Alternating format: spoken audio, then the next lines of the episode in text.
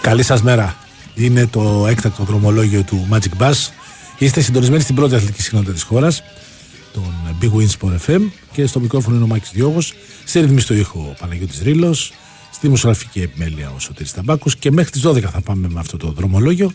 Για τα τρία επόμενα Σάββατα του Ιουλίου ε, έχει Magic Bus 10 με 12.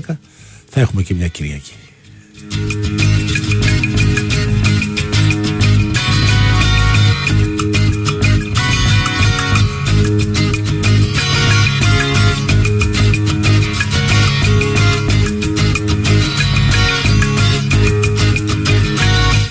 Τρία με αυτό, εντάξει. Μην, μην βάλουμε κι άλλο ένα Σαββατοκύριακο στον Ιούλιο. Θα έρθει και ο Αύγουστος.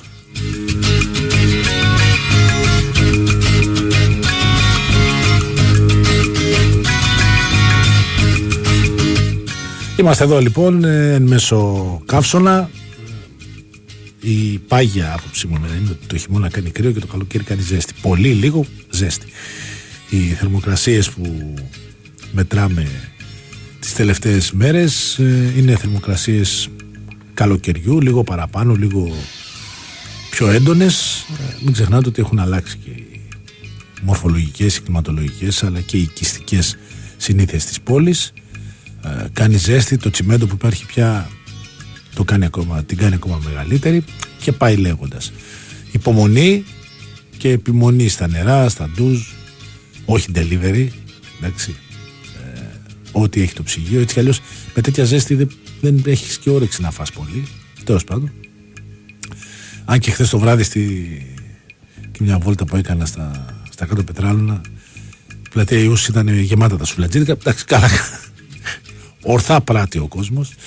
Λοιπόν, αλλά υπομονή, ζέστη, περιορίζουμε τις μετακινήσεις, ε, προσπαθούμε να α, δροσίσουμε το σπίτι, να δροσιστούμε, με φιδό και τα κλιματιστικά γιατί οι λογαριασμοί είναι πάρα πάρα πολύ τσουχτεροί και δεν ξέρω και τι θα γίνει με αυτή την ιστορία.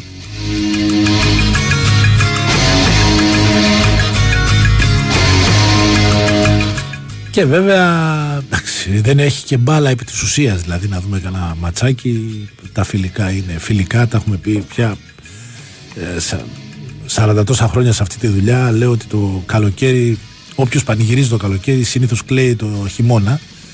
Αλλά εντάξει, μερικές φορές η, η υπάρχει και η άλλη παροιμία που λέει η καλή μέρα από το πρωί φαίνεται. Εντάξει, άμα θέλουμε να βρούμε παροιμίες και αποφθέγματα βρίσκουμε πάρα πολλά. Πάντως η προετοιμασία είναι για τους, για τους προπονητές και για τους παίχτες. Για τους προπονητές να δοκιμάσουν παίχτες, συστήματα, τακτικές και για τους ποδοσφαιριστές βεβαίως να βάλουν βάσεις, να αποκτήσουν φυσική κατάσταση και πάει λέγοντας. Αυτό από εκεί και ύστερα ε, η εικόνα που έχουν οι ομάδες στην προετοιμασία είναι ε, σίγουρα μια εικόνα που μπορεί να βελτιωθεί ακόμα περισσότερο στη διάρκεια της ε, χρονιάς. Ε, σιγά σιγά βέβαια οι ομάδες πρέπει να μπουν σε ρυθμούς κανονικούς γιατί έχουν και Ευρώπη γιατί ξέρετε η Ελλάδα πλέον είναι σε μια ε, αγωνιστική κατάσταση στα ευρωπαϊκά κύκλα πολύ χαμηλή οπότε βλέποντας ε, και κάνοντας. Música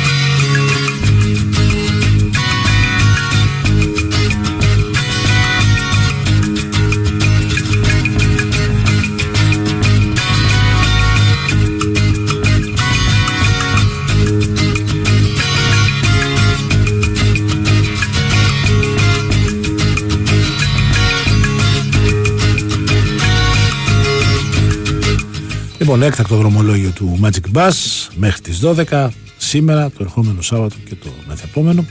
Και μια Κυριακούλα την ε, άλλη Κυριακή 12 με 2 θα έχουμε ένα δρομολόγιο Κυριακάτικο να πάμε καμιά για μπάνιο το λαό. Ε, σήμερα οι μουσικές μας θα είναι κατάλληλες για να όσοι είστε σπίτι να, να αφήσετε το μυαλό σας να δροσιστεί. Σκεφτείτε τώρα να ήμασταν στο Sport FM της, ε, του Kingston μια χαρά. Τέλεια θα ήταν.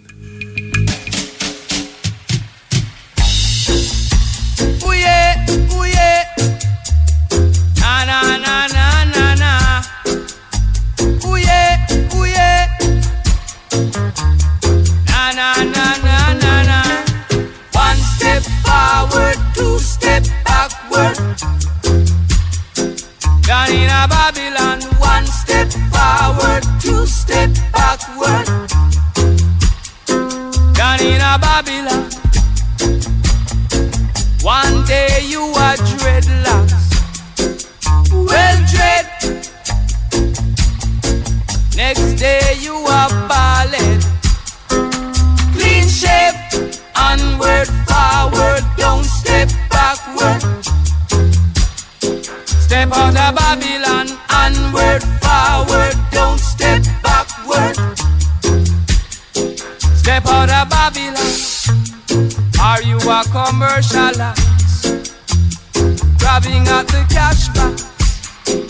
This is the time of decision. Tell me what is your plan, yeah. Onward, forward, don't step backward. Step out of Babylon, onward, forward, don't step backward. Step out of Babylon, straight is the road that leads to destruction. Righteousness is narrow. Ah, let me tell you, say, indictive feelings ain't appealing. The truth is a fact. Tell me, are you a con man? Or are you a dreadlock? Eh, one step forward, two step backward. Down in a Babylon, onward, forward, Step out of Babylon. Ooh yeah, ooh yeah. Na na na na na na. Ooh yeah, ooh yeah. Na na na na na na. The road is rough and the hill is steep. And let me tell you, say, the mountain is high and the valley is deep. onward, forward, don't step backward. Step out of Babylon, onward, forward, don't step backward. Step out of Babylon, one step forward, two step backward. Down in a Babylon, one step forward, two step backward. Down in a Babylon.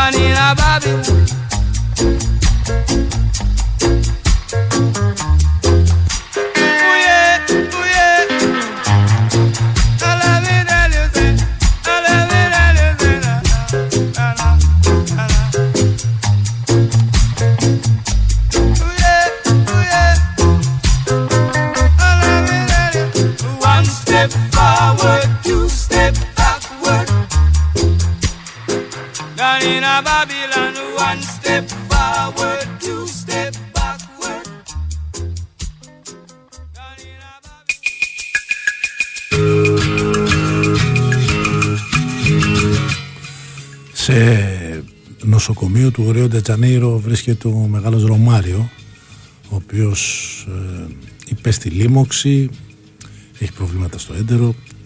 57 χρονών, δεν είναι μεγάλος. Δύο χρόνια μικρότερος μου είναι. Ε, γενικά όμως έχει παρουσιάσει προβληματάκια γιατί είχε και πρόβλημα του διαβήτη. Να ευχηθούμε σε αυτόν τον πολύ μεγάλο ποδοσφαιριστή ε, που άφησε το αποτύπωμά του στο παγκόσμιο ποδόσφαιρο, παγκόσμιος πρωταθλητής του 1994, α, μεγάλο σκόρερ, να ξεπεράσει το πρόβλημα και να επιστρέψει στην οικογένειά του και σε αυτά που έκανε.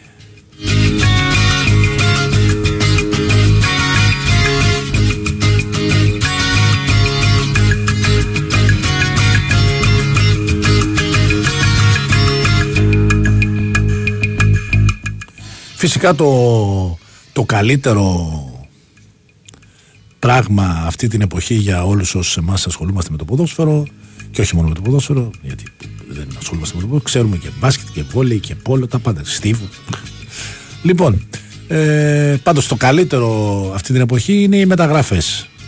Και για τις ομάδες μας και για τους αντιπάλους και, και, και να ένας φίλος ο Μίλτος μου στέλνει ένα μήνυμα και μου λέει αν ξέρω κανένα νέο από τη United τι νέο να ξέρω. Η United κάθε καλοκαίρι κολλάει με ένα παίχτη πέρυσι είχαμε κολλήσει με τον De Jong. Ε, ευτυχώς τελευταία στιγμή πήραμε τον Καζεμίρο και κάτι κάναμε. Πολύ μεγάλος ποδοσφαιριστής. Ε, φέτος είχαμε, έχουμε κολλήσει με τον Ονάνα. Η διοίκηση και ο προπονητής της Μάντσεστερ φέρθηκαν απρεπώς στον Νταβιν Ντεχέα. Ε, απαράδεκτη συμπεριφορά ενώ είχαν συμφωνήσει να μείνει είχε δεχτεί και μείωση. Εντάξει εμένα ξέρετε ότι είμαι ένας πολύ περίεργο τρένο. ε, πολύ περίεργο λεωφορείο για να το συνδυάσω με την εκπομπή. Ε, εμένα ο Ολλανδός δεν μου γεμίζει το μάτι ό,τι και να λέμε. Μιλάω για τον Τεχάγκ ε, συμπεριφέρεται στη United λες και είναι ο Άγιαξ. Εγώ έχω απόλυτο σεβασμό στον Άγιαξ. Τον θεωρώ πολύ μεγάλο σωματείο αλλά θεωρώ ότι η United είναι πολύ μεγαλύτερο σωματείο. Τέλος πάντων. Πολύ μεγαλύτερο σύλλογο μεγαλύτερο κλαμπ. Λοιπόν δεν μπορείς να συμπεριφέρεσαι έτσι σε παίχτε. Παίχτες σαν τον Νταβίν Ντεχέα εννοώ. Εντάξει. Ο Ντεχέα δεν είναι Μαγκουάερ. Ο, ο, ο Ντεχέα δεν είναι Φρεντ. Εντάξει. Λοιπόν.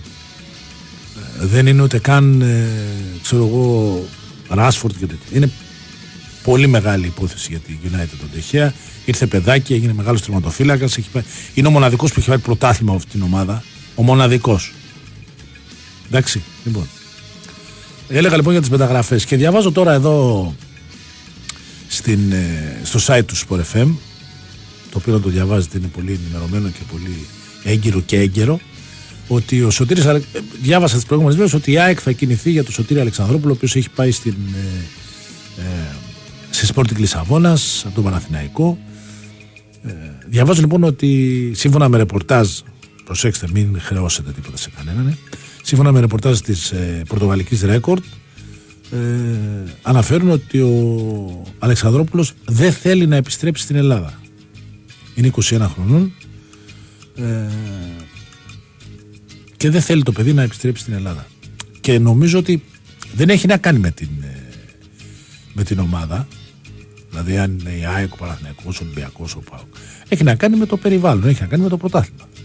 Είναι σαφέστατο αυτό. Ε, ένα παιδί το οποίο δεν θα σας πω ποιος μου το είχε πει. Θα σας πω ότι σε ποιο πρωτάθλημα είχε πάει. Μίλαγα κάποτε λοιπόν πριν λίγο καιρό με έναν Έλληνα ποδοσφαιριστή, ο οποίος έχει παίξει στο βελγικό πρωτάθλημα. Προσέξτε. Ούτε στο γερμανικό, ούτε στο ιταλικό, ούτε στο ισπανικό, ούτε στο αγγλικό. Στο βελγικό πρωτάθλημα.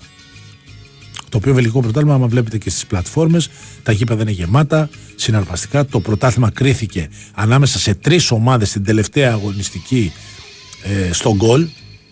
Εντάξει. Αυτός λοιπόν ο ποδοσφαιριστής μου είπε το εξής. Δεν μπορείς να φανταστείς, μου λέει, πώς έζησα το ποδόσφαιρο εκείνα τα δύο χρόνια. Πήγαινα στην προπόνησή μου, κανένας δεν με ενοχλούσε σε προπονητικά κέντρα καταπληκτικά. Έπαιζα το μάτσο την Κυριακή, τελείωνε το μάτσο, βγαίναμε έξω. Τίποτα ούτε. Χωρίς πίεση, χωρίς... όχι ότι δεν υπάρχει πίεση για το αποτέλεσμα. Προσέξτε. Δεν είναι χαβαλέδες. Και εκεί κάποιοι άνθρωποι βάζουν χρήματα, και εκεί υπάρχει ανταγωνισμός, και εκεί υπάρχει φανατισμός, βεβαίως. Αλλά δεν υπάρχει αυτό το. Μην το χαρακτηρίσω, ας πούμε, στην Ελλάδα που. Ποιος ξέχασε ότι ο τελικός του κυπέλου έγινε μετά από χίλια μύρια κύματα σε ένα άδειο γήπεδο, ας πούμε. Στο Βόλο. Σε ποια άλλη προηγμένη ποδοσφαιρικά χώρα έχει γίνει. Καλά, το προηγμένο βάλτε το σε εισαγωγικά. Εντάξει. Το κύπελο ας πούμε Τανζανίας ή το κύπελο Κένιας αν δεν έχει πόλεμο, γιατί εκεί το μόνο, ο μόνος λόγος είναι να έχει καλά ένα εμφύλιο. Δυστυχώς. Λοιπόν, αν δεν έχει πόλεμο, γίνεται κανονικά με κόσμο. Λοιπόν, ο, θεωρώ λοιπόν απόλυτα φυσιολογικό ο, ο Αλεξανδρόπουλος να σκέφτεται να θέλει, λέει, λέει το ρεπορτάζ ότι θέλει να, να συνεχίσει την καριέρα του σε πιο ανταγωνιστικό πρωτάθλημα. Πιο ανταγωνιστικό από το πορτογαλικό. Το οποίο, ε, εντάξει, είναι αυτό που είναι. Αυτό πρέπει να μας βάλει σε σκέψεις. Εντάξει. Είναι πολύ σημαντικό. Λοιπόν, είναι το έκτακτο δρομολόγιο του Magic Bus. Big Whisper FM. Πάμε σε δελτίο πολιτικών ειδήσεων και επιστρέφουμε. Νίκη Αραμπατζή, πρόεδρο του ΟΠΑΝΔΑ, Δήμος Αθηναίων, να κουβεντιάσουμε λίγο για το αθλητισμό στην πόλη και όλα αυτά.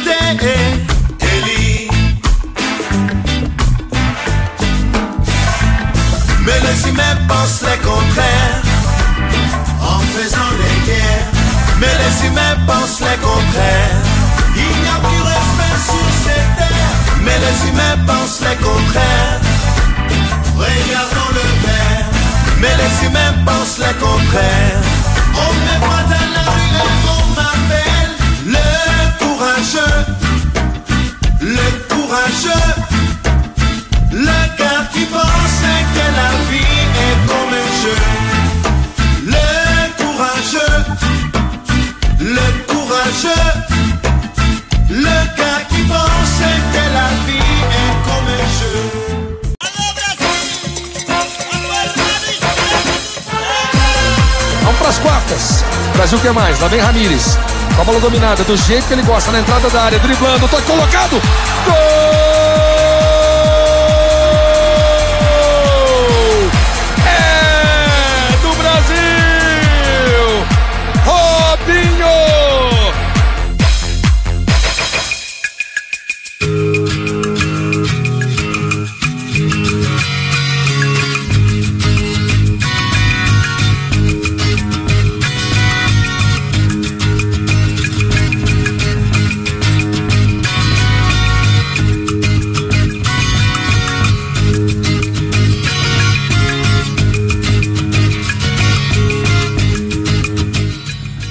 Πολιτικό δελτίο ειδήσεων δεν ακούσατε. Εντάξει, Θα ακούσετε στην επόμενη ώρα. Είμαστε εδώ στο Big Wings for FM. Είναι το έκτακτο δρομολόγιο του Magic Bus ε, το σημερινό Σάββατο. Ε, ακούμε ρέγγε για να δροσιστούμε λίγο. Είμαστε σε ε, Big Wings for FM ε, Kingston. Εντάξει.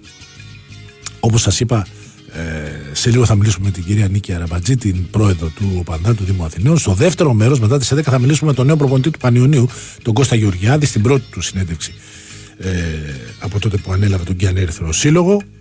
Ο Κώστας Γεωργιάδης που έρχεται από μια α, καλή ε, παρουσία στο μπάγκο του Ηρακλή, μπαίνει σε ακόμα πιο βαθιά νερά. Εδώ στο έκτακτο δρομολόγιο του Magic Bus μέχρι τις 12.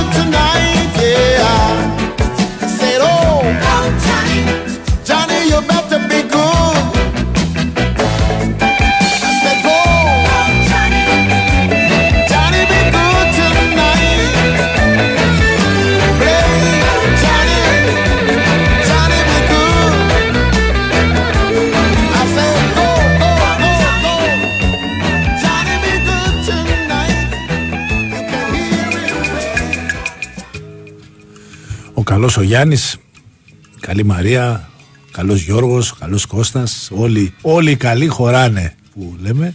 Ήταν ο μεγάλος, ο τεράστιος Πίτερ Τός, ένας, ε, ξέρετε, συνειδητής των Wailers μαζί με τον Bob Marley, ε, αλλά έμεινε στη σκία του μεγάλου Bob.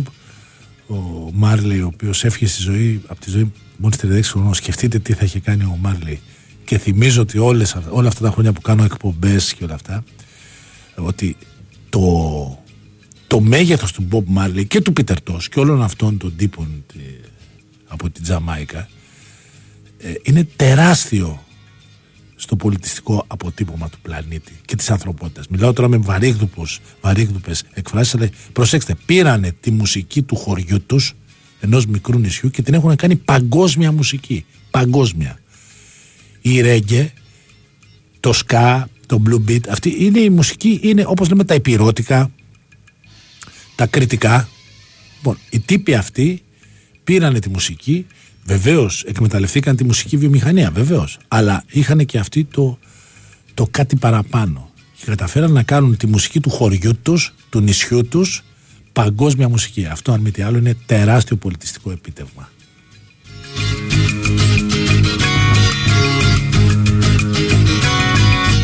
Πάμε να κουβεντιάσουμε τώρα με την ε, κυρία Νίκη Ραμπατζή, την πρόεδρο του ΟΠΑΝΔΑ, ε, του Δήμου Αθηναίων, για να δούμε τι συμβαίνει στην πόλη της Αθήνας ε, αθλητικά και όχι μόνο βέβαια εν μέσω υψηλών θερμοκρασιών. Ε, καλή σας μέρα κυρία Ραμπατζή. Καλή σας ημέρα. Σας ευχαριστώ πάρα πολύ για την πρόσκληση. Εμείς ευχαριστούμε που είστε εδώ στο, στην εκπομπή στο σταθμό μας.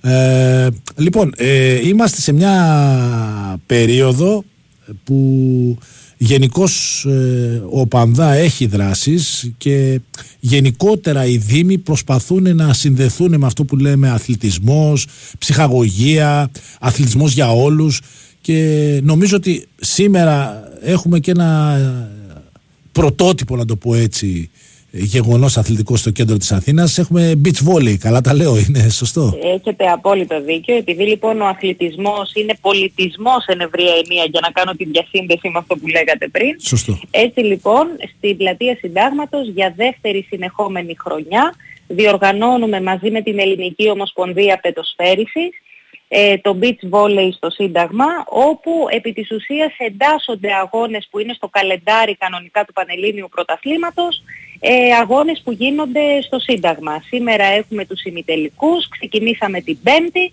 και ολοκληρώνεται η διοργάνωση την Κυριακή με τους τελικούς από το απόγευμα μετά τις 8 το βράδυ δηλαδή. Ε, δυστυχώς βέβαια η διοργάνωση έπεσε, συνέπεσε με τον ε, καύσωνα, με τον κλέωνα όπως λέγεται ο καύσωνας, η έναρξη και η λήξη. Οπότε λοιπόν όπως καταλαβαίνετε έχουμε λάβει τα απαραίτητα μέτρα και έχουμε κάνει τις αντίστοιχες αλλαγές. Δηλαδή την Πέμπτη που ξεκίνησε η διοργάνωση και την Κυριακή, οι αγώνες διεξάγονται 8 το πρωί με 12 το μεσημέρι Λογικό. και μετά από τις 6.30 το απόγευμα μέχρι τις 12 το βράδυ. Ενώ για χθες και για σήμερα που ήταν χθες μια θερμ- πολύ θερμή μέρα και σήμερα αναμένεται να είναι αντίστοιχη, οι θερμοκρασίες πολύ υψηλές, αντιλαμβάνεστε ότι για λόγους ασφαλείας των αθλητών και των θεατών δεν κάνουμε το πρωί ε, καλά το μεσημέρι εννοείται, ε, αγώνες και οι αγώνες μας όλοι ξεκινάνε από τις 6.30 το απόγευμα και μετά μέχρι αργά το βράδυ για να υπάρχει μια ανάσα και για τον κόσμο αλλά και για τους αθλητές να μπορούν με εφορία να παρακολουθήσουν ε, αυτό το πολύ πρωτότυπο γεγονός όπου πραγματικά έχουμε μετατρέψει για δεύτερη ε, συνεχόμενη χρονιά το, την κάτω πλατεία συντάγματος σε ένα μεγάλο γήπεδο beach volley. Η αλήθεια είναι ότι ε, συνηθίζεται σε ευρωπαϊκές πρωτεύουσες να, να στείνονται τέτοια event. Δηλαδή εννοώ τώρα ε, beach volley τώρα στο κέντρο της Αθήνας που η απόσταση από τη θάλασσα είναι κάποια χιλιόμετρα. Είναι Ε, κάποια χιλιόμετρα. Ναι, σωστά. για περισσότερο και για να γνωρίσει ο κόσμος ε, το άθλημα, αν και εντάξει, εμείς είμαστε παραδοσιακά λαός της παραλίας, οπότε ο βόλεϊ έχει, έχουν παίξει όλοι σχεδόν ε, στην, ε, Σωστά. στην παραλία, αλλά σαν, α- ε, σαν άθλημα, σαν διοργάνωση, ε, είναι δεύτερη χρονιά όπως είπατε και εσείς που διοργανώνεται στην ε, Αθήνα σε συνδυασμό, σε συνεργασία με την Ομοσπονδία είναι και μια προσπάθεια έτσι ανάδειξης του αθλήματος έτσι δεν είναι τι- να γνωρίσει ο κόσμος ακόμα Ακριβώς. περισσότερο Ο σκοπός είναι πολλαπλός. Πρώτον βεβαίως είναι να γνωρίσει ο κόσμος το άθλημα του beach volley. Δεύτερον είναι ε, το αθλητικό γεγονός, η αθλητική διοργάνωση γιατί όπως είπαμε συμ- ε, γίνονται αγώνες που εντάσσονται στο καλεντάρι της Ομοσπονδίας. Ναι, Έτσι, δεν σωστό. είναι αγώνες Ναι, ναι. ερασιτεχνικοί. Το τρίτο το πολύ σημαντικό είναι η προβολή της πόλης και τουριστικά.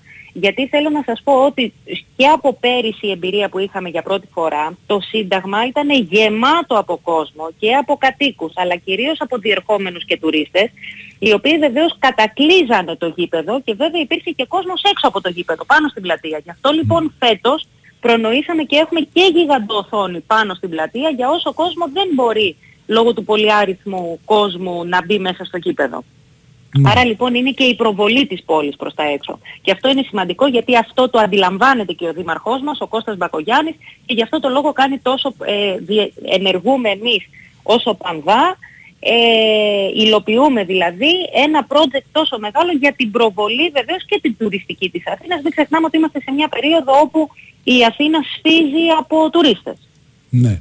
Ε, τώρα, κατά πόσο ο Πανδά είναι ε, στην καθημερινότητα του, του Δημότη και όταν λέω ε, καθημερινότητα πέρα από τα μεγάλα event που διοργανώνει ο Δήμος είτε είναι ο γύρος της Αθήνας είτε ο ποδηλατικός που είναι ε, αθλητικά γεγονότα τα οποία έτσι κι αλλιώς έχουν πάρει πλέον μια ε, μορφή ε, Θεσμοθετημένη. θεσμοθετημένη και καθιερωμένη.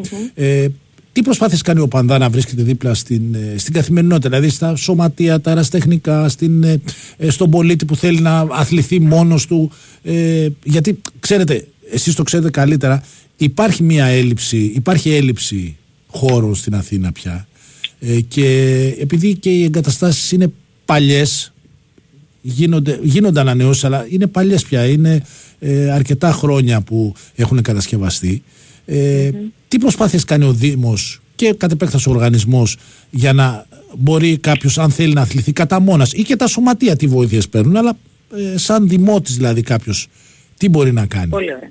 Καταρχάς σας ευχαριστώ πάρα πολύ για την ε, συγκεκριμένη ερώτηση γιατί όντως ο Πανδά δεν είναι μόνο για τα πολύ μεγάλα event προβολής προς τα έξω, είναι κυρίως για την καθημερινότητα του Δημότη και όχι μόνο στο κέντρο της Αθήνας αλλά κυρίως στις 7 δημοτικές κοινότητες και στις 129 γειτονιές της Αθήνας. Εκεί έχει Έχετε, αξία, λοιπόν, εκεί έχει αξία να, να γίνεται παρέμβαση. Εκεί χτυπάει Έτσι. η καρδιά της Αθήνας, στις γειτονιές. Και εδώ λοιπόν θέλω να πω το εξής, ότι επί αυτής της Δημοτικής Αρχής, επειδή είπατε κάτι πάρα πολύ σωστό, ότι οι υποδομές πραγματικά του Δήμου ήταν πεπαλαιωμένες.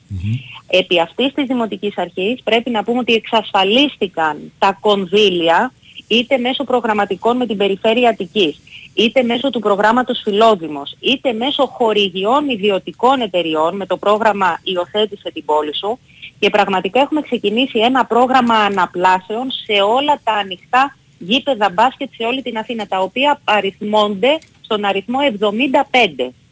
Ξέρετε, όταν, είναι πολύ σημαντικό όταν δομές οι οποίες έχουν να ανακαινιστούν πάνω από 30 χρόνια, ε, να μπαίνουμε μέσα, να κάνουμε ελαστικούς τάπητες, να αλλάζουμε μπασκέτες, να κάνουμε καινούριους φωτισμούς, καινούριους ιστούς ε, φωτισμού με LED.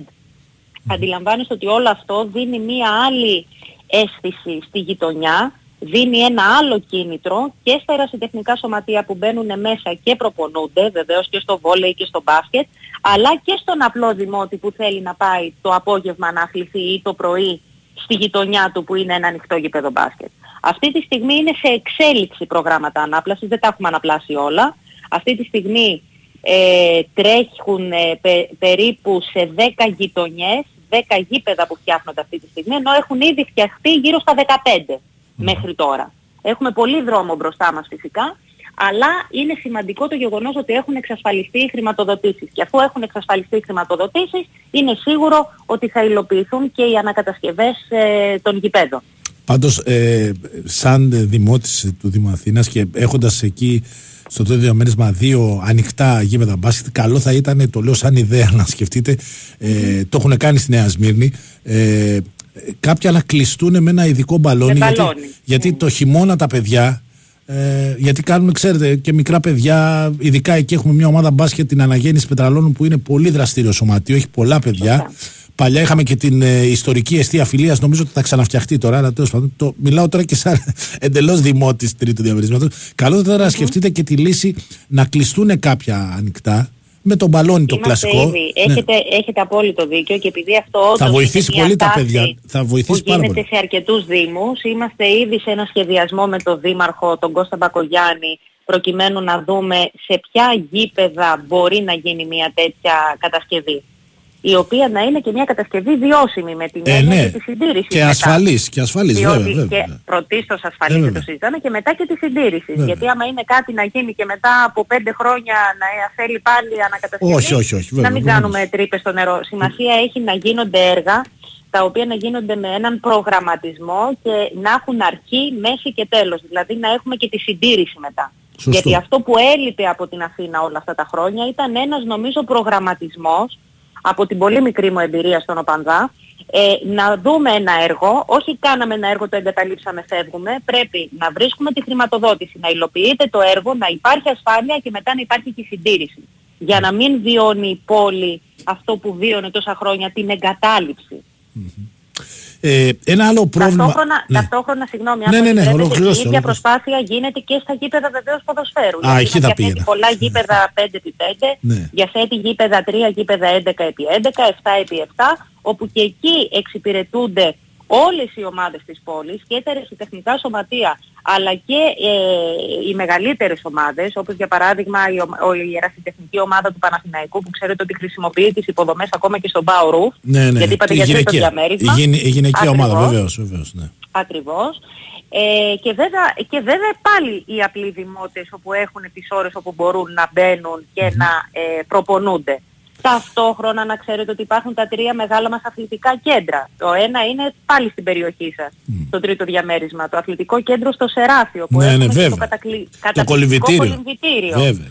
Εκεί Ε, μεγάλωσε. όπου εκεί θέλω να δώσω, να πω ένα πολύ μεγάλο ευχαριστώ στους εργαζόμενους του ΟΠΑΝΔΑ, όπου πραγματικά με τα μέσα που διαθέτουν κρατάνε τις υποδομές σε τέτοιο επίπεδο για να μπορούν να διεξάγονται για παράδειγμα στο Σεράφιο πανευρωπαϊκοί αγώνες σε πόλο. Ναι. Δεν είναι, δεν Βέβαια, είναι κάτι βέβαια. το οποίο Και- συμβαίνει αυτό σε άλλους δήμους. Και να πούμε Ή, ότι, ας πούμε, ότι το, η το, πισίνα σεράφιο μας είναι, στο αν- Γουδί. ναι, το σεράφιο είναι αν- ανοιχτό στο κοινό. Μπορεί να γραφτεί κάποιος να κάνει Βεβαίως. κολύμβηση. ε, Υπάρχουν να ώρες κάνει για το- κολύμβηση κατά μόνα. Ναι, ναι, ναι. Ακριβώς. Ή υπάρχουν πάρα πολλά προγράμματα, μπορεί ο κόσμος να μπει στο site του οπανδά, opanda.gr, προκειμένου να δει τα προγράμματα που τρέχουν, είτε τα ομαδικά είτε τα ατομικά. Ε, υπάρχει ας πούμε η θεραπευτική κολύμβηση, όπου έλαβε χώρα για πρώτη φορά φέτος ε, στα τρία μας κολυμβητήρια και είμαστε πολύ περήφανοι γι' αυτό, γιατί όλα τα παιδιά με όποιας μορφής και βαθμό αυτισμού ε, μπορούν να έρχονται με ειδικούς ε, καθηγητές φυσικής αγωγής, γυμναστές από τη Γενική Γραμματεία Αθλητισμού, να μπορούν να κάνουν κολύμβηση μαζί με τον αντίστοιχο γυμναστή και βλέπουμε τι συνέπειες και τι αποτελέσματα έχει αυτό θεραπευτικά πάνω στο παιδί. Ή ας πούμε το Σεπτέμβριο ξεκινάμε στο Σεράφιο για πρώτη φορά baby swimming για παιδιά από 6 μηνών μέχρι 3 ετών γιατί βλέπετε δυστυχώς σε μια χώρα όπως η Ελλάδα που βρέχεται παντού από θάλασσα πόσους πνιγμούς Α, έχουμε ναι. κάθε καλοκαίρι. Ναι, ναι, ναι, βέβαια. Βέβαια. Είναι, ε, από ένα σημείο και μετά είναι πολύ μεγάλο το πρόβλημα. Ε, δεν είναι απλά θάλασσα. Πόσα νησιά έχουμε και Ε, Ακριβώς. υπάρχει πρόβλημα. Εγώ θέλω να, ε, να ολοκληρώσουμε σιγά σιγά την κουβέντα μας είναι πολύ ενδιαφέρουσα και θα έχουμε την ευκαιρία να τα ξαναπούμε στην πορεία.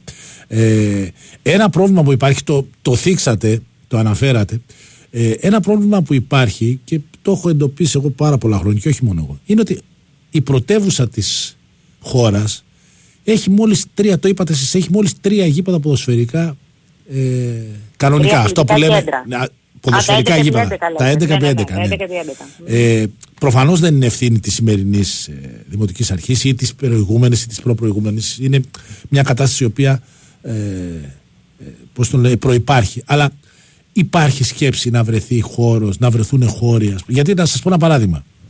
Είναι το γήπεδο της Αλεπότρυπας, το γήπεδο του, του Ρουφ και το γήπεδο στο Γουδί. Αυτά τα τρία γήπεδα υπάρχουν στην Αθήνα για, Ακριβώς. για ομάδες. Οι ερασιτεχνικές ομάδες που τα χρησιμοποιούν, θα σας πω μόνο, το ξέρετε κι εσείς, το Ρουφ το χρησιμοποιούν πάνω από πέντε ομάδες. Ε, Έτσι. την Αλεπότρυπα δεν συζητάω, πρέπει να είναι 7-8 ομάδες που το χρησιμοποιούν. Υπάρχει σκέψη, έτσι να βγάλουμε και καμιά είδηση αν υπάρχει, ε, να βρεθεί κάποιος χώρος ή χώροι περισσότεροι από ένας για να φτιαχτούν γήπεδα 11x11 για τις ερασιτεχνικές ομάδες της Αθήνας; Λοιπόν, να είμαστε ειλικρινείς Α, και να υπάρχει είμαστε και ένα, μην ρεαλιστές. το, να μην το αδικήσω, Ναι, υπάρχει ναι. και στην Ακαδημία Πλάτωνος ένα. τέσσερα. Πλάτωνος, Ναι, αυτό ναι. πήγα να πω. Είναι μικρό, Ότι είναι έχουμε πιο αδέρφια μικρό βέβαια, Ακαδημία αλλά Πλάτωνος. εντάξει. ναι. Σωστά, σωστά. Αλλά εξυπηρετούνται και εκεί πάρα πολλές ομάδες και δημότες. Ε, να είμαστε ρεαλιστές και να είμαστε και ειλικρινείς. Ξέρουμε ότι η Αθήνα είναι μια πυκνοκατοικημένη πόλη. Οι ελεύθεροι χώροι είναι πάρα πολύ λίγοι. Εδώ προσπαθούμε να βρίσκουμε χώρους πολύ μικρούς για να κάνουμε ανάσες πρασίνου τα λεγόμενα pocket parks. Μμμ. Αντιλαμβάνεστε λοιπόν ότι για να φτιαχτεί ένα γήπεδο 11x11 χρειάζονται πολύ μεγαλύτερες Ναι, ναι, σωστά, εκτάσεις, σωστά, σωστά. όπου πρέπει να περάσουν και όλες οι διαδικασίες οι διοικητικές των απαλωτριώσεων, των τελεσίδικων δικαστικών αποφάσεων και Η να γνωστή- περάσει η διοκτησία η- η στο Ελλη- Δήμο. ναι, η ελληνική Η γραφειοκρατία. γραφειοκρατία. Έτσι, ακριβώς, ακριβώς. ακριβώς. Ναι, ναι. Να περάσει λοιπόν με, τη- με αμετάκλητη απόφαση η διοκτησία στο Δήμο για να μπορέσει ο Δήμος να μπορέσει να κατασκευάσει το γήπεδο. Αυτό βέβαια η γραφειοκρατία μπορεί να είναι αυτή όπως είναι, αλλά αυτό δεν σημαίνει ότι είναι ανασταλτικός παράγοντας. Ήδη το γουδί που θίξατε να ξέρετε ότι πέρασε με παραχώρηση από την ΕΤΑΔ στο Δήμο Αθηναίων Ναι, το έμαθα. και ήδη ο Δήμαρχος με πολλές συζητήσεις που κάνει με τους αρμόδιους φορείς προσπαθεί να βρει ε, χώρους ακριβώς ελεύθερους που να ανήκουν σε κάποιον φορέα για να είναι πιο γρήγορες οι διαδικασίες. Να Ε, μην ναι, παίζει περιμένουμε ρόλο και τους αυτό. Ναι, δεκαετής- 10 χρόνια να και μην 12 περιμένουμε βέβαια. δεκαετής Ναι, ε, ναι, ναι, δικαστικούς αγώνες. Βέβαια, βέβαια. Έτσι, προκειμένου ακριβώς να μπορέσουμε να εξασφαλίσουμε μεγαλύτερες ε, εκτάσεις που να μπορούν να χρησιμοποιηθούν για χώρους άθλησης. Μακάρι. Αυτή είναι η προσπάθεια Μακάρι. που γίνονται. Βέβαια, βέβαια, επειδή επαναλαμβάνω, ο σκοπός είναι να υπάρχει πρώτα πρόγραμμα, πρώτα πρέπει να ανακατασκευάσουμε όπως ήδη κάνουμε αυτά τα οποία Τους ήδη υπάρχοντες, υπάρχουν. ναι, υπάρχοντες χώρους, βέβαια, Ακριβώς. βέβαια, βέβαια. Και παράλληλα να γίνονται οι συζητήσεις για να μπορέσουμε να βρούμε νέους χώρους για να δώσουμε στους δημότες όπως υποχρεούμαστε να κάνουμε. Έτσι. Ασφαλείς χώρους και βέβαια να τους συντηρούμε όπως πρέπει. Σας ευχαριστώ πάρα πολύ. Ε, με την πρώτη ευκαιρία θα τα ξαναπούμε έτσι κι αλλιώς η- ο Πανδά είναι ένας πολύ δραστήριος οργανισμός. Ε, σας ευχαριστώ πάρα πολύ που ήσασταν εδώ σήμερα μαζί μας. Ε, Εγώ σας καλή ευχαριστώ συνέχεια πάρα και πολύ καλή για την επιτυχία, πρόσκληση. και καλή επιτυχία στη διοργάνωση του beach volley που εντάξει, να, να πέσει λίγο η θερμοκρασία να, να έρθει περισσότερος κόσμος έτσι να, να απολαύσει Ακριβώς, αυτό το ωραίο ακριβώς. άθλημα. Να είστε Ακριβώς, καλά. Σας ευχαριστώ πάρα πολύ. Ευχαριστώ Να είστε πολύ. καλά, να είστε καλά. Γεια σας. Γεια σας. Ήταν η κυρία Νίκη Αραμπατζή, πρόεδρος του ΟΠΑΝΔΑ του Δήμου Αθηναίων. Ε, χρειάζεται ε, οι δημοτικές αρχές να είναι ε, να καταλαβαίνουν να πιάνουν τα μηνύματα να είναι κοντά στην πόλη ιδιαίτερα στους αθλητικούς χώρους. Η κυρία Αραμπατζή μας έδωσε μια περιγραφή. Όντως ε, συμβαίνουν καλά πράγματα γίνονται ανακατασκευές αλλά να ας πούμε το παράδειγμα που έφερα ότι ε, και στην πόλη που- στην περιοχή που είμαι εγώ υπάρχουν δύο ανοιχτά γήπεδα κατασκευάστηκαν πάρα πολύ ωραία και ο τάπητας και οι μπασκέτες όλα βαφτήκαν όλα πολύ ωραία το επόμενο κλικ είναι να, να κλείσει ένα από τα δύο έτσι ώστε να μπορούν τα παιδάκια, τα παιδιά, παιδάκια, τα παιδιά, αγόρια και κορίτσια να κάνουν και χειμώνα. Είναι δηλαδή κάτι το οποίο το καλό να γίνει καλύτερο. Δεν χρειάζεται να έχουμε μιζέρια. Έχουμε την κριτική μας, κάνουμε την κριτική μας. Όπου δεν συμφωνούμε, το λέμε. Όπου όμως είναι ένα θετικό έργο, πρέπει να το λέμε. Και όταν είναι ένα θετικό έργο που μπορεί να βελτιωθεί ακόμα περισσότερο, αυτό πρέπει να κάνουμε. Αυτό είναι το σωστό. Αυτή είναι η σωστή κοινωνία.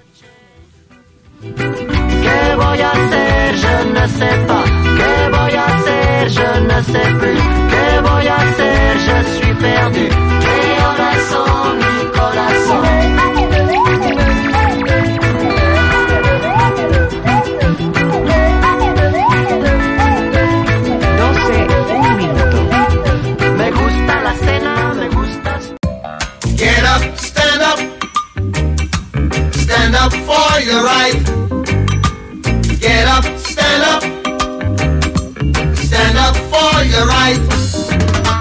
Get up, stand up. Stand up for your right.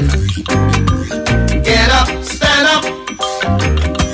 Don't give up the fight. Preacher man, don't tell me heaven is under the earth. life is really worth. Is that all that glitter is gold?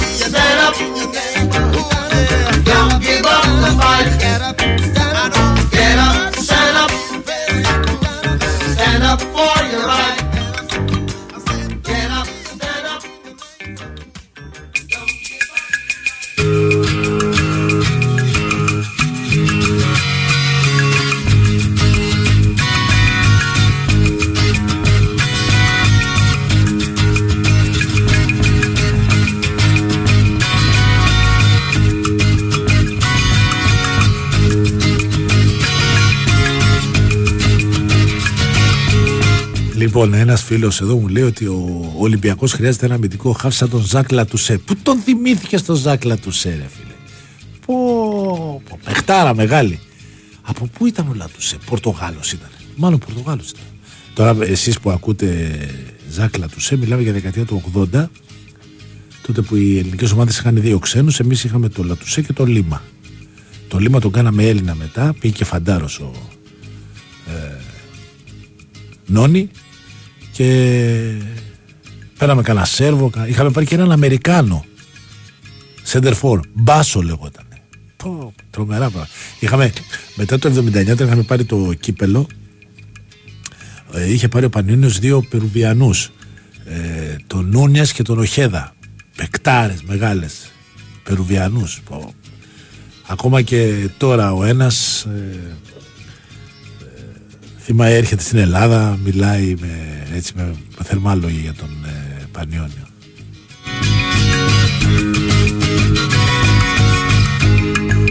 Η καλύτερη πάσα λοιπόν, η καλύτερη γέφυρα να, να περάσουμε στον επόμενο καλεσμένο μας, ο οποίος, καλεσμένο, ο οποίος είναι ο, ο Κώστας Γεωργιάδης, ο νέος προπονητής του Πανιωνίου.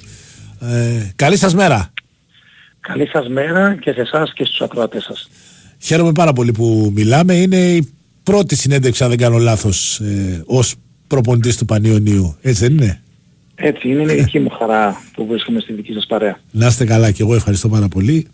Ε, λοιπόν, ε, ξέρετε, έχω μία άποψη πάρα πολλά χρόνια, γιατί έχω πολλούς φίλους Ηρακλήδης, ότι ο Ηρακλής είναι ο Πανιόνιος της Θεσσαλονίκης και ο Πανιόνιος είναι ο Ηρακλής της Αθήνας. έχουν, έχουν πολλές ομοιότητες οι δύο ομάδες. Είναι κόντρα στις μεγάλες της πόλης. Έχουν φανατικό κοινό, πιστό κοινό. Έχουν μεγάλη ιστορία, πολύ μεγάλη ιστορία. Ο Ηρακλής είναι η πιο παλιά ομάδα της Θεσσαλονίκης. Ο Πανιόνιος είναι ακόμα πιο παλιός. Ε, έχουν ομοιότητες. Έχουν παρόμοια προβλήματα με χρέη με το ένα με το άλλο και τώρα έρχεστε εσείς μετά από δύο χρόνια στον Ηράκλη ε, να αναλάβετε τον Πανιόνιο σε μια δύσκολη περίοδο, τέταρτη χρονιά στην τρίτη εθνική. Ε, καταρχάς θέλω έτσι να μου πείτε για τη μετάβαση. έχει, καρέα, έχει καμία... Είδατε εσείς όταν ακούσατε την πρόταση καμιά ομοιότητα στο μυαλό σας; Είναι αλήθεια, είναι ακριβώς έτσι όπως το περιγράψατε. Υπάρχουν ε, όχι μόνο στο δικό σας το μυαλό, αλλά ε, σε όλο το, στο, στο, στο φίλαθρο κοινό ε, στην Ελλάδα ότι ο Πανιόνιος και ο Ηρακλής έχουν πολλά κοινά. Η αλήθεια είναι ότι το ένιωσα και εγώ από την πρώτη στιγμή που βρέθηκα ε, στο γήπεδο του Πανιωνίου και δεν σας κρύβω ότι ε, η πρώτη συνάντηση που έγινε με τους ανθρώπους του Πανιωνίου ε, παρόλο που μου πρότεινε να γίνει κάπου σε ένα εξωτερικό χώρο ζήτησα να πάμε στο γήπεδο του Πανιωνίου που θεωρώ ότι είναι ένας σπουδαίος χώρος, ένας ιερός χώρος ε, κυρίως για να νιώσω αυτά τα συναισθήματα που μπορεί να νιώσει οποιοδήποτε δεχθεί αυτό το ε, κάλεσμα στο να συμμετέχει και να γίνει μέλος αυτού του ιστορικού συλλόγου. Ε, υπάρχουν πάρα πολλά κοινά λοιπόν, όπως τα περιγράψατε εσείς, να μην το επαναλαμβάνω.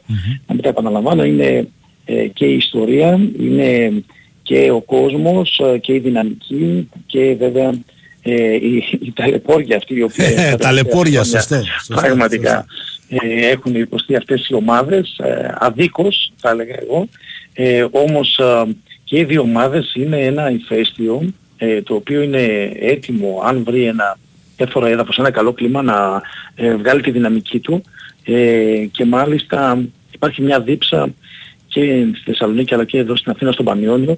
Ξανά, ο, ξανά οι ομάδες αυτές να βρεθούν σε πιο υψηλό επίπεδο και όχι μόνο από τους φιλάθλους των ομάδων αυτών, αλλά νομίζω ότι το έχει ανάγκη ε, το ελληνικό ποδόσφαιρο, ξανά ο Πανιόνιος και ο Ηρακλής να βρίσκονται ε, ακόμη πιο ψηλά στις ε, υψηλότερες κατηγορίες. Mm-hmm. Ναι, συμφωνώ αυτό.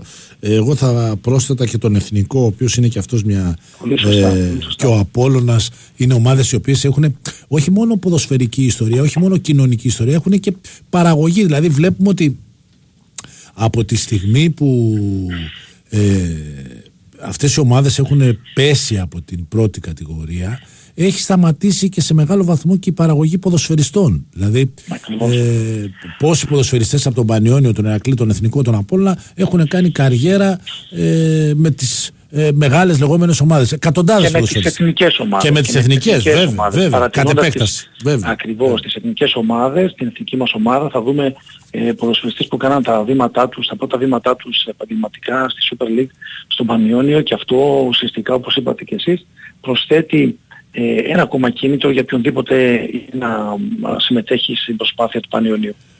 Λοιπόν, ε, ζήσατε δύο χρόνια στον Ηρακλή ε, την προσπάθεια η ομάδα να σταθεροποιηθεί στη δεύτερη κατηγορία, στη Super League 2, να κάνει μια προσπάθεια πρωταθλητισμού και τώρα κατεβαίνετε ένα σκαλί ε, γιατί κακά τα ψέματα, αυτή είναι η πραγματικότητα. Ο Πανιόνιος είναι στην τρίτη εθνική ε, κατηγορία. Ε, με μοναδικό στόχο κάθε χρόνο ο Πανιόνιος σε αυτά τα τρία χρόνια, τέταρτος φέτος, ε, την άνοδο στη Super League 2. Ε, δεν ρωτάω αν αυτός είναι ο στόχος, αλλά θα σας ρωτήσω αν στο μυαλό σας ήδη έχετε το πώς θα γίνει αυτό. Γιατί κάθε χρόνο τα ίδια λέμε να πάμε, πάμε για πρωταθλητισμό και στο τέλος, κάπου προς το τέλος, ξεφουσκώνει το λάστιχο και η ομάδα μένει στην τρίτη εθνική. Σωστά. έτσι είναι τα πράγματα, ότι όταν δέχτηκα την πρόταση από τους ανθρώπους του Πανιωνίου, ε, παρόλο που η πραγματικότητα είναι όπως την περιγράψατε, είναι μια κατηγορία πιο κάτω από, την, από αυτή που βρισκόμουν, η αλήθεια είναι ότι δεν σκέφτηκα καθόλου ε, την διαφορά της κατηγορίας, γιατί ο Πανιόνιος από μόνος του ε, πρεσβεύει ε, και είναι μια τεράστια ομάδα και επειδή γνωρίζω και την ιστορία του, την έχω νιώσει από τα, και από τα παιδικά μου χρόνια αλλά και μεγαλώντας ποδοσφαιρικά και προπονητικά, ε, βλέποντας τον Πανιόνιο ε, ουσιαστικά τις μεγάλες κατηγορίες πάντα ήταν μια πρόκληση στο να ε, εργαστώ σε αυτό εδώ το μεγάλο σύγχρονο κομμάτι. Επομένως ήταν ε, πραγματικά μια πρόταση η οποία αμέσως ένιωσα την ευλογία ε, να βρεθώ κοντά σε αυτόν εδώ το σύλλογο. Ε, έτσι είναι όπως το περιγράψατε και πάλι, πολύ ορθά είπατε ότι γίνεται κάθε χρόνο το, εδώ και είναι κάθε χρονιάς στην Τρίτη Εθνική. Ε, ο στόχος δεν μπορεί να είναι άλλος πέρα από την, το να βρεθεί η ομάδα ε, στην επόμενη κατηγορία, στην πιο πάνω κατηγορία. Ε, αλλά να πω την αλήθεια ότι το, δεν υπάρχουν μαγικά ραβδάκια και να κάνουμε κάποιες, κάποια πράγματα που θα μας πάνε κατευθείαν εκεί. Οι άνθρωποι οι οποίοι ουσιαστικά και ο Ρασιτέχνης αλλά και η Ειδικούς Επιτροπή ε, γνωρίζουν πολύ καλά τα λάθη του παρελθόντος, είναι συνειδητοποιημένοι, με πολύ, χωρίς τυμπανοκρουσίες και σηκώνοντας γρήγορα τα μανίκια νομίζω ότι μπήκαμε στη διαδικασία της δουλειάς, προγραμματισμός και σιγά σιγά με βήματα ε, προοδευτικά να μπορέσουμε να δημιουργήσουμε μια ομάδα δυνατή, ανταγωνιστική πάρα πολύ, η οποία θα μπορεί να διεκδικήσει ε, το πρωτάθλημα στην κατηγορία αυτή. Και ευελπιστώ να το κάνουμε διότι έχουμε ένα τεράστιο κίνητρο ε, να πετύχουμε αυτό το στόχο και να δώσουμε πάρα πολύ χαρά ε, στον μεγαλύτερο παράγοντα που αυτή τη στιγμή υπάρχει στον Πανιόνιο που είναι ο κόσμος του. Ε, πόσο, ε, τώρα προφανώς μιλάτε με παίκτες ε, για να ενταχθούν στο ομάδα του Πανιωνίου. Είναι πιο εύκολη ή πιο δύσκολη η διαδικασία η δική σας σαν προπονητής να πείσεις κάποιον να έρθει στον, ε, στον Πανιόνιο. Γιατί λέω, το λέω αυτό με την έννοια ότι και τα χρήματα που έχει ο Πανιόνιος δεν είναι ατελείωτα. Ενώ υπάρχουν ομάδες άλλες που έχουν περισσότερα χρήματα. Σωστά, σωστά. Ε, Έτσι. μετράει το όνομα τελικά σε έναν ποδοσφαιριστή για να κάνει την επιλογή του. Μετράει η δική σας παρουσία, μετράει το project. Δηλαδή, ή έχουμε πάει πλέον σε μια εποχή που ο ποδοσφαιριστής και καλά από τη μεριά του δεν κακίζω κανέναν. Σου λέει, κοίταξε να δεις, εγώ θα παίξω ένα, δύο, τρία, πέντε χρόνια ποδόσφαιρο και ιδιαίτερα στην τρίτη εθνική, ας πάρω πέντε, δέκα χιλιάδες παραπάνω. Υπάρχουν ε, πραγματικά πολλές διαφορετικές απόψεις. Ε, η αλήθεια είναι ότι ένα από τα κριτήρια τα οποία έχω εγώ στην επιλογή των προσφυγών, πέρα από τα αγωνιστικά, αγωνιστικά του στοιχεία, είναι ε, το πώς συνειδητοποιούν και το πώς αντιλαμβάνονται το, την έννοια και την βαρύτητα του πανελλονίου. Ε, τουλάχιστον όπως αντιλήφθηκα εγώ ε, και να θέλουν να επιθυμούν γιατί πραγματικά για να πετύχεις ένα στόχο θα πρέπει να έχεις στελέχη τα οποία επιθυμούν, ε, τα οποία θέλουν να βρίσκονται ε, σε αυτόν τον οργανισμό, στον τεράστιο οργανισμό που λέγεται Πανιόνιος. Υπάρχουν όντως ποδοσφαιριστές οι οποίοι δεν έρχονται όπως είπατε εσείς. Ε, θα το έλεγα εγώ αν μπορώ να το χαρακτηρίσω όμως ριχά, ριχά να σκέφτονται ριχά όμως ε, και να βλέπουν κοντόφθαλμα, όμως δεν τους κακιώνουν όπως πολύ σωστά είπατε. Ναι, ναι, δεν υπάρχει Ε, βέβαια. είναι κάτι το οποίο είναι μια διαφορετική α, προσέγγιση. Προσέγγιση, ναι. Ε, υπάρχουν όμως και ποδοσφαιριστές οι οποίοι τους έχουμε επιλέξει, ακόμα και τα παιδιά τα οποία έχουν μείνει ε, στην ομάδα την περσινή σεζόν, ε, το οποίο, τα οποία το αξίζουν, έχουν ε, α, αντιληφθεί ε, και την α, βαρύτητα της ομάδας, αλλά ταυτόχρονα και έχουν ταχθεί στο στόχο.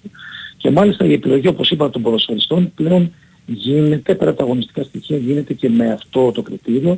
Επιθυμώ λοιπόν α, και τα στελέχη και οι συνεργάτες μου, αλλά και οι ποδοσφαιριστές οι οποίοι θα, ε, ουσιαστικά όλοι μαζί θα, θα προσπαθήσουμε να καταφέρουμε αυτόν τον, να πετύχουμε αυτό το στόχο, να έχουν αυτό εδώ το στοιχείο που εσείς αναφέρατε, να αντιλαμβάνονται και να επιθυμούν α, να βρίσκονται σε αυτή την τεράστια ομάδα.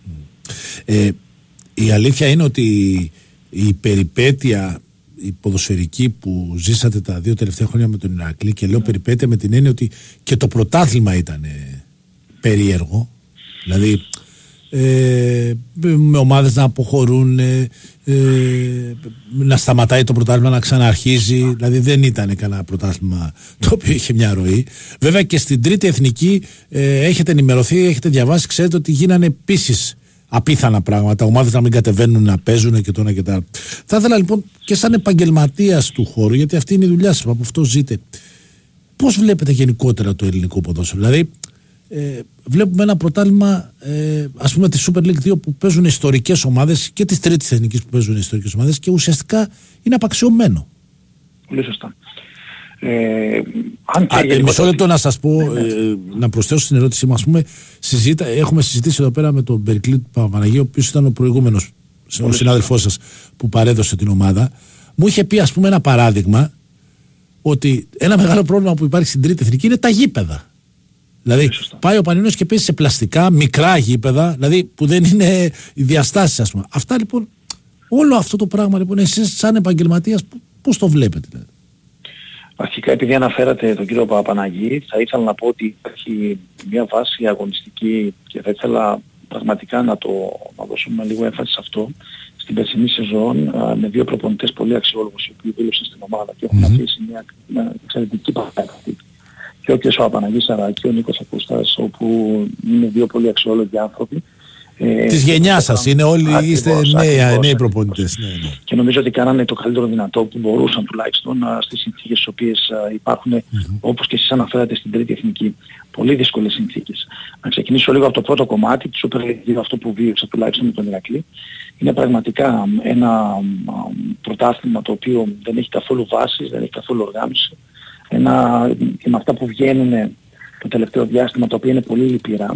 Είναι ένα, ένα σύστημα σαφρό, ένα σύστημα το οποίο πραγματικά ε, δεν, δεν εμπνέει κανέναν αλλά και δεν μπορεί ουσιαστικά ε, έναν σοβαρό άνθρωπο να μπορέσει να τον κρατήσεις σε αυτό το χώρο. Ακόμα και αν είναι επενδυτής, ακόμα και αν είναι επαγγελματίας, όπως ακόμα είστε και εσείς ε, κομμάτι α, αυτής της α, διαδικασίας και εσείς είστε επαγγελματίες α, όπου παρατηρείτε και βλέπετε κάτι το οποίο δεν είναι καθόλου καλό και βέβαια και δεν είναι και στα χέρια μας να το αλλάξουμε. Εμείς από το δικό μας μετερίζει νομίζω ότι αυτό που έχουμε να κάνουμε είναι να ασχολούμαστε με τη δουλειά μας, να μπορέσουμε να οργανώσουμε τις ομάδες μας σε συνεργασία με τη διοίκηση και ταυτόχρονα στο αγωνιστικό να προσφέρουμε το καλύτερο δυνατό αποτέλεσμα μέσα από ένα όμορφο και ορθολογικό ποδόσφαιρο. Ε, έτσι είναι η Super League 2 όπως την περιγράψετε με πολλές διακοπές, χωρίς να υπάρχει ουσιαστικά και στο, χώρο, και στο χρόνο ένας προγραμματισμός. Ε, η τρίτη τεχνική είναι ακριβώς και αυτό όπως το περιγράψατε με πολλά συμμαγίπεδα, με ομάδες οι οποίες δεν θα κατέβουν, με, με πραγματικά με μια κατάσταση που κάνει το ελληνικό ποδόσφαιρο και το προϊόν ε, το κατεβάζει επίπεδο και υποβαθμίζει. Ε, Παρ' όλα αυτά όμως, ε, θέλοντας να δώσω έτσι, μια νότα αισιοδοξίας ε, σε όλο αυτό που είναι έτσι όπως το περιγράφουμε, είναι ότι ίσως είναι και το, το μεγαλύτερο κριτήριο μαζί με την ιστορία του Πανελληνίου το γεγονός ότι βρήκα ανθρώπους οι οποίοι είναι καθαροί, είναι μια ομάδα και καθαρή αλλά και οι άνθρωποι οι οποίοι αυτή τη στιγμή διοικούν έχουν πραγματικά ε, να μπορώ να χρησιμοποιήσω τη λέξη έρωτα με την ομάδα, μια τεράστια αγάπη και σε αυτό εδώ ε, βρήκα έναν ρομαντισμό ε, τον οποίο είναι μακριά από το ελληνικό ποδόσφαιρο. Είναι κάτι διαφορετικό, είναι κάτι ανεξάρτητο και γι' αυτό ίσως σε όλη αυτή την κακή εικόνα του ελληνικού ποδοσφαίρου που σίγουρα αγγίζει και τη Super League 1 γιατί και η Εθνική και η Super League 2 θα έπρεπε να είναι η βάση Ελλήνων ποδοσφαιριστών όπου θα ουσιαστικά θα προετοιμάζει και για τη Super League 1 αλλά και τις εθνικές ομάδες μας. Άρα έχει άμεση επιρροή και η Super League 1 και το ελληνικό ποδόσφαιρο για την κατάσταση της ΓΑΜΑ Εθνικής και της uh, Super League 2. Ε, έτσι λοιπόν εγώ βρήκα μια όαση εδώ στον Πανιόνιο ε, όπου νομίζω ότι μέσα από αυτήν τη λειτουργία μας και τη φιλοσοφία μας θα δείξουμε και φέτος ότι είμαστε διαφορετικοί πετυχαίνοντας όμως και το στόχο μας. Ε, επειδή ξέρετε, ε, δε, το ψωμί των το δημοσιογράφων αυτή την περίοδο είναι οι μεταγραφές. Ήδη μου έχουν στείλει μηνύματα φίλοι του Πανιωνίου, με ρωτάνε ε, τι ανανεώσεις έχουν γίνει. Εντάξει, τις ανανεώσεις θα τις πούμε, έχουν, είναι γνωστές. Ε, και μεταγραφές έχουν γίνει. Έχει πάρει ο Πανιόνιος δύο πολύ καλούς επιθετικούς. Μάλιστα για τον. Εγώ τον έναν τον ήξερα, το γεμιστό σας εντεφρό τον ήξερα, το Χριστόπουλο, παρότι είναι γειτονική, ε, από γειτονικό σωματείο στη γειτονιά μου, από το, από το Φωστήρα, δεν το ξέρω το παιδί, αλλά έχω μάθει τα καλύτερα λόγια. Συγγνώμη. Εγώ δεν θα ήθελα να μου πείτε ονόματα, δεν θα μου πείτε έτσι κι αλλιώς και σωστά θα κάνετε, αλλά αλλά το, αν έχετε κλείσει κανένα και θα τον ανακοινώσετε σήμερα, καλό να μας τον πείτε. Αλλά ε, θα ήθελα να μου πείτε ποιες θέσεις Ναι. κοιτάτε να ενισχυθεί ο Πανιόνιος; Το πρώτο πράγμα το οποίο ουσιαστικά έθεσα, θέσαμε να, για να μπορούμε να προχωράμε είναι να μπορέσουμε ουσιαστικά να τελειώσουμε το κομμάτι ε, των παιδιών τα οποία αγωνίστηκαν την προηγούμενη σεζόν. Να πάμε βήμα-βήμα και ταυτόχρονα παράλληλα να τρέχουν και ε, διαπραγματεύσεις και συζητήσεις ε, με τους νέους ποδοσφαιριστές και τα αποκτήματα τα οποία εμείς επιθυμούμε ε, να βρίσκονται στην ομάδα. Ε, είπατε για δύο ονόματα τα οποία έχουν, έχουμε συμφωνήσει. Πραγματικά είναι δύο αξιόλογοι ποδοσφαιριστές ε, οι οποίοι θα ενσωματωθούν με το ξεκίνημα της προετοιμασίας.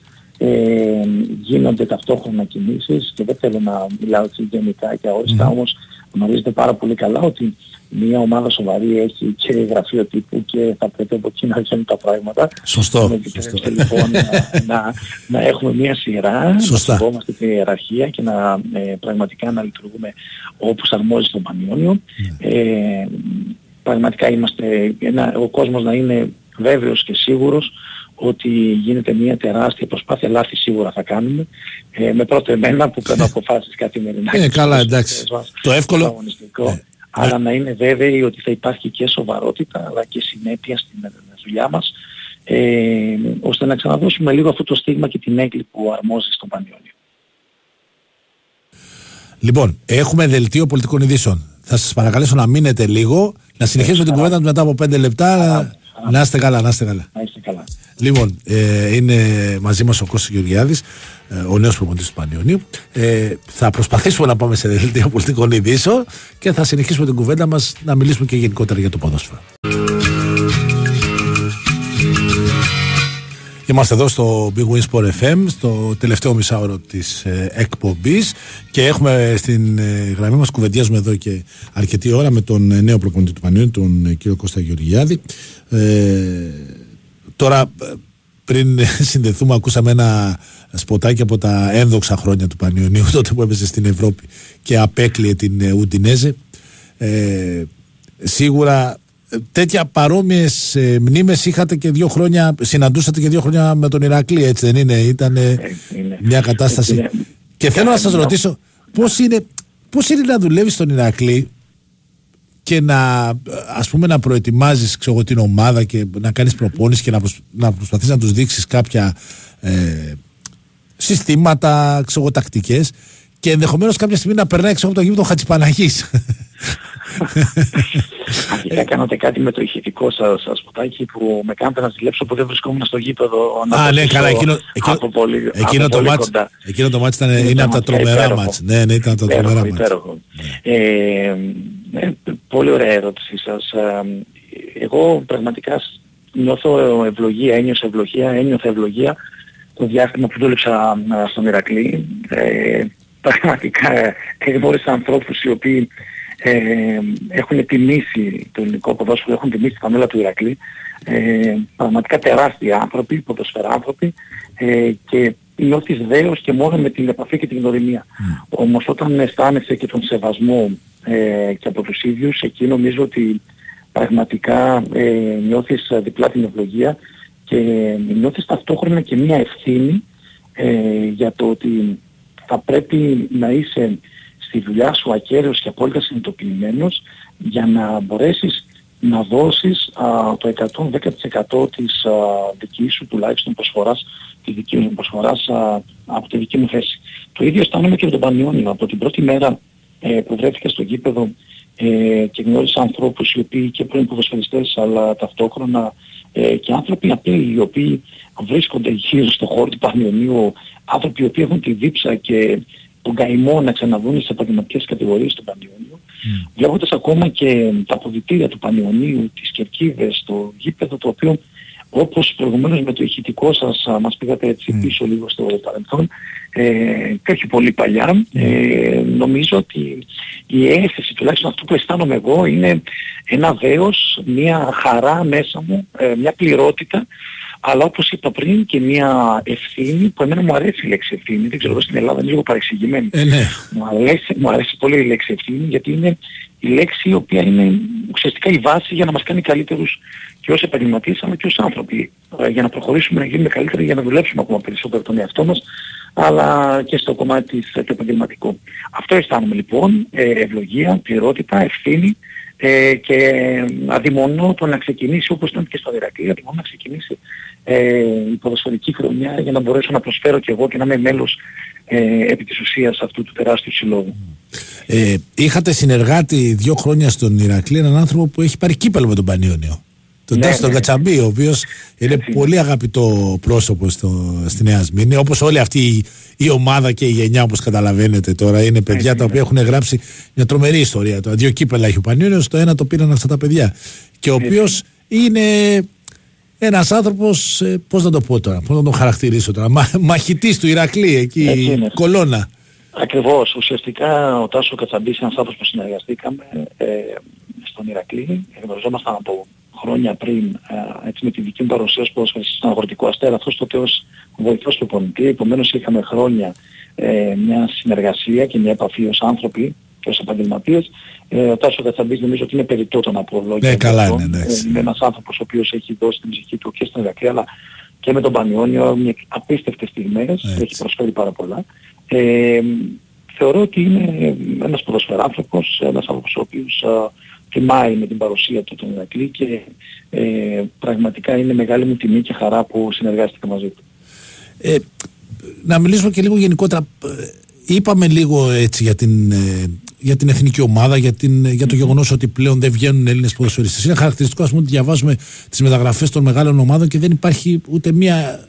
Ούτε ένας Έλληνας. Δηλαδή, ένας Έλληνας ακούστηκε ο Αλεξανδρόπουλος και αυτός παίζει στην Πορτογαλία, ας πούμε. Σωστά. Ε, ποιο, θα, ποιος θα μπορούσε να ήταν για σας Ποιος θα ήταν για σας ένας τρόπος έτσι να ξανα να αναγεννηθούν οι ομάδες, να αναγεννηθεί το ελληνικό ποδόσφαιρο, να, να δώσουν σημασία περισσότερο οι, οι μεγάλες ομάδες; Ναι. Είναι δυ- δυστυχώς α, βρισκόμαστε στα τελευταία χρόνια σε μια παρόμοια κατάσταση πανομοιότυπη. Βλέπουμε, παρατηρούμε τις εντεκάδες των α, ομάδων των ελληνικών στη Super League να παίζουν να αγωνίζονται ένας, δύο, αλλά με μια πολύ, ένα μικρό ποσοστό ποδοσφαιριστών Ελλήνων. Ε, και βέβαια πραγματικά εκτιμώ πάρα πολύ και τα παιδιά τα οποία έρχονται από το εξωτερικό. Όμως α, πρέπει να μιλήσουμε και να βάλουμε προτεραιότητες. Και η προτεραιότητα είναι το, να βελτιωθεί το προϊόν, το ελληνικό ποδόσφαιρο. Και αυτό έρχεται μόνο από την παρουσία Ελλήνων ποδοσφαιριστών αλλά και προπονητών. Είναι κάτι αλληλένδετο. Ε, παρατηρούμε για τους Έλληνες προπονητές ότι υπάρχουν αυτή τη στιγμή στις ελληνικές ομάδες. Υπάρχει μια τάση να επιλέγουν κάποιους Έλληνες προπονητές, όμως δεν το βλέπουμε στους Έλληνες ποδοσφαιριστές.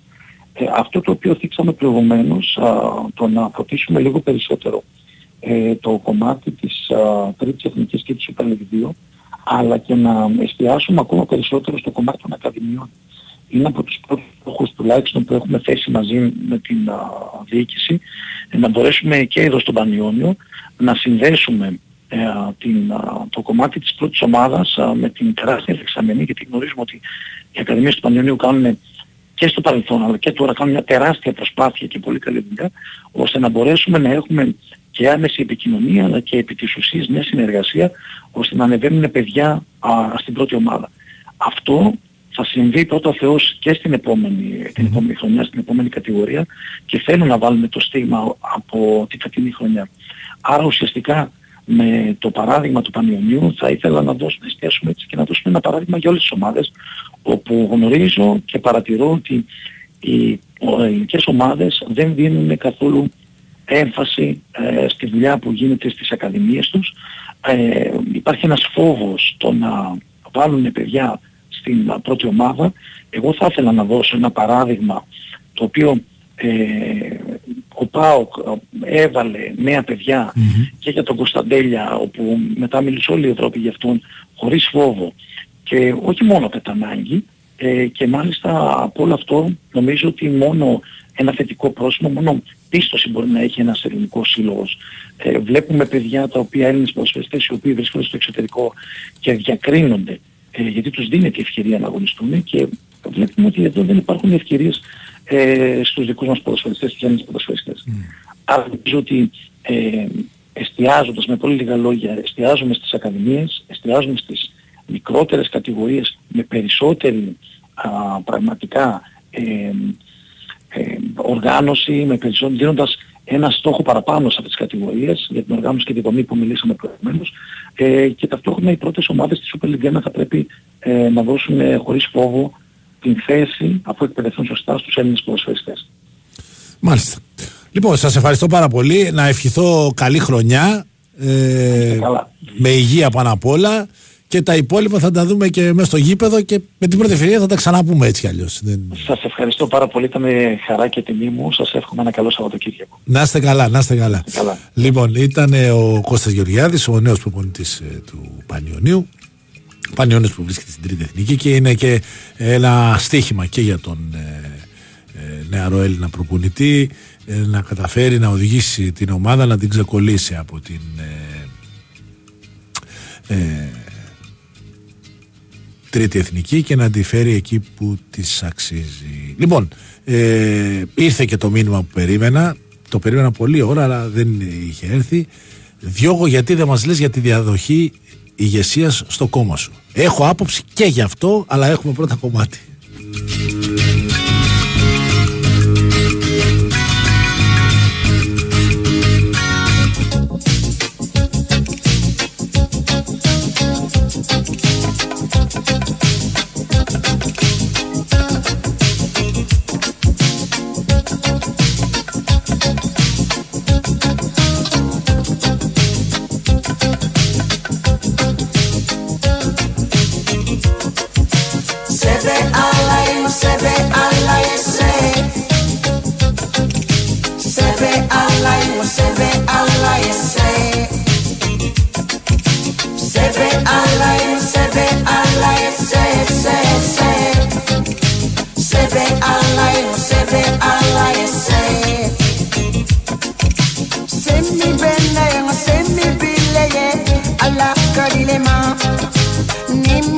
Bilera nimi benera masako dwanula. Kuma mi bileda ngo kuma mi beneda ala kodwanuda semi bene ngo semi bileo masako dwanumo. Terebe kalobe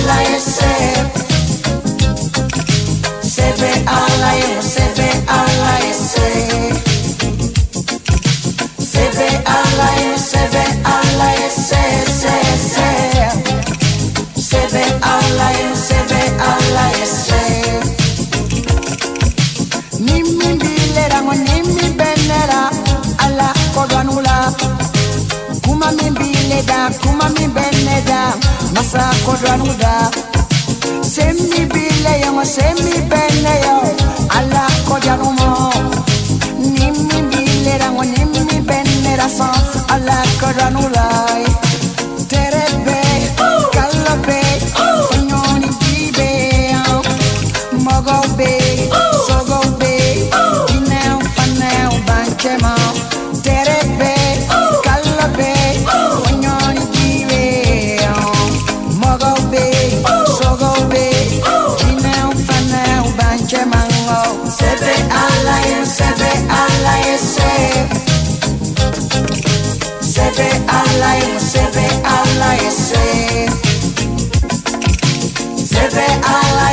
calle la aire.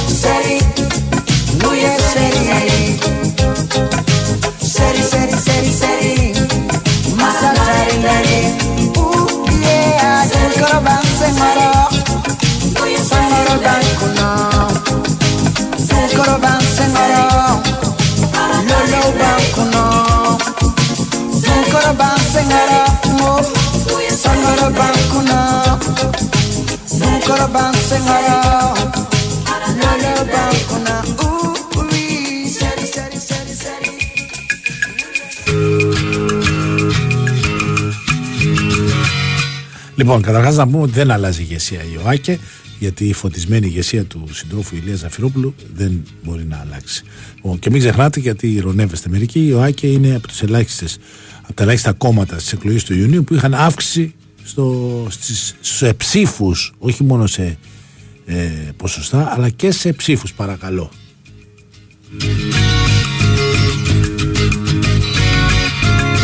Τώρα από εκεί και ύστερα βεβαίως είναι σε εξέλιξη. Λογικά θα έχει αρχίσει. 10 και μισή είπαν ότι θα αρχίσει η Κεντρική Επιτροπή του ΣΥΡΙΖΑ. Εντάξει, υπάρχει η ώρα Πασόκ, υπάρχει και η ώρα ΣΥΡΙΖΑ. Ε, Την προηγούμενη Κεντρική Επιτροπή ο Αλέξης Τσίπρας ήταν ξέρω, να ξεκινήσει 11 και ξεκίνησε μία. Εντάξει, οκ. Νομίζω ότι θα έχει ξεκινήσει λογικά η, η συνεδρίαση. Ε, είναι σε διαδικασία τοποθετήσεων υποψηφιωτήτων για την ε, προεδρία του κόμματος. Ήδη η Έφη Ακτσόγλου και ο Ευκλήδης Τσακαλώτος έχουν δημόσια τοποθετηθεί και έχουν ανακοινώσει την υποψηφιότητά τους. Λογικά από ό,τι ε, μαθαίνουμε και διαβάζουμε όλες αυτές τις προηγούμενες μέρες. Ο Νίκος Παπάς θα ανακοινώσει στην ε, Κεντρική Επιτροπή την ε, υποψηφιότητά του λογικά σήμερα για την ε, Προεδρία. Ενώ μένει να δούμε αν και ο Νίκος Πολάκης ο, όχι δεν είναι Νίκος ο Πολάκης Παύλος είναι ο Πολάκης ε, ή κάποιος άλλος ή κάποια άλλη θα εκδηλώσει το ενδιαφέρον να διεκδικήσει την Προεδρία του κόμματος εγώ περιμένω να δω τις υποψηφιότητες και μετά θα τοποθετηθώ. Είμαστε σοβαροί αναλυτές. Δεν κάνουμε έτσι στη, στην τύχη τοποθετήσεις. Μην τρελαθούμε. Λοιπόν, το ωραίο είναι ότι το συνέδριο το διαρκές θα γίνει τέλη Αυγούστου και οι ψηφοφορίες στο πρώτο δεκαήμερο του Σεπτεμβρίου. Ε, πολύ αισιόδοξοι εκεί στο ΣΥΡΙΖΑ. Θα μαζευτεί ο κόσμος τέλη Αυγούστου. Εντάξει, δεν ξέρεις. Το ενδιαφέρον ε, παραμένει βεβαίως ε, για να δούμε τι ε, θα γίνει στην ε, πορεία. Πάμε σιγά σιγά προς το τέλος. Θα βάλουμε τώρα UB40 που έχω έτσι από τα αγαπημένα συγκροτήματα αν και στην πορεία εντάξει νερώσανε πολύ το νερό, το κρασί τους ε, αλλά εντάξει ειδικά τα πρώτα άλμπουμ των UB40 είναι εξαιρετικά, εξαιρετικά. Το πρώτο δε είναι τρομερό. Αναζητήστε το και θα με θυμηθείτε.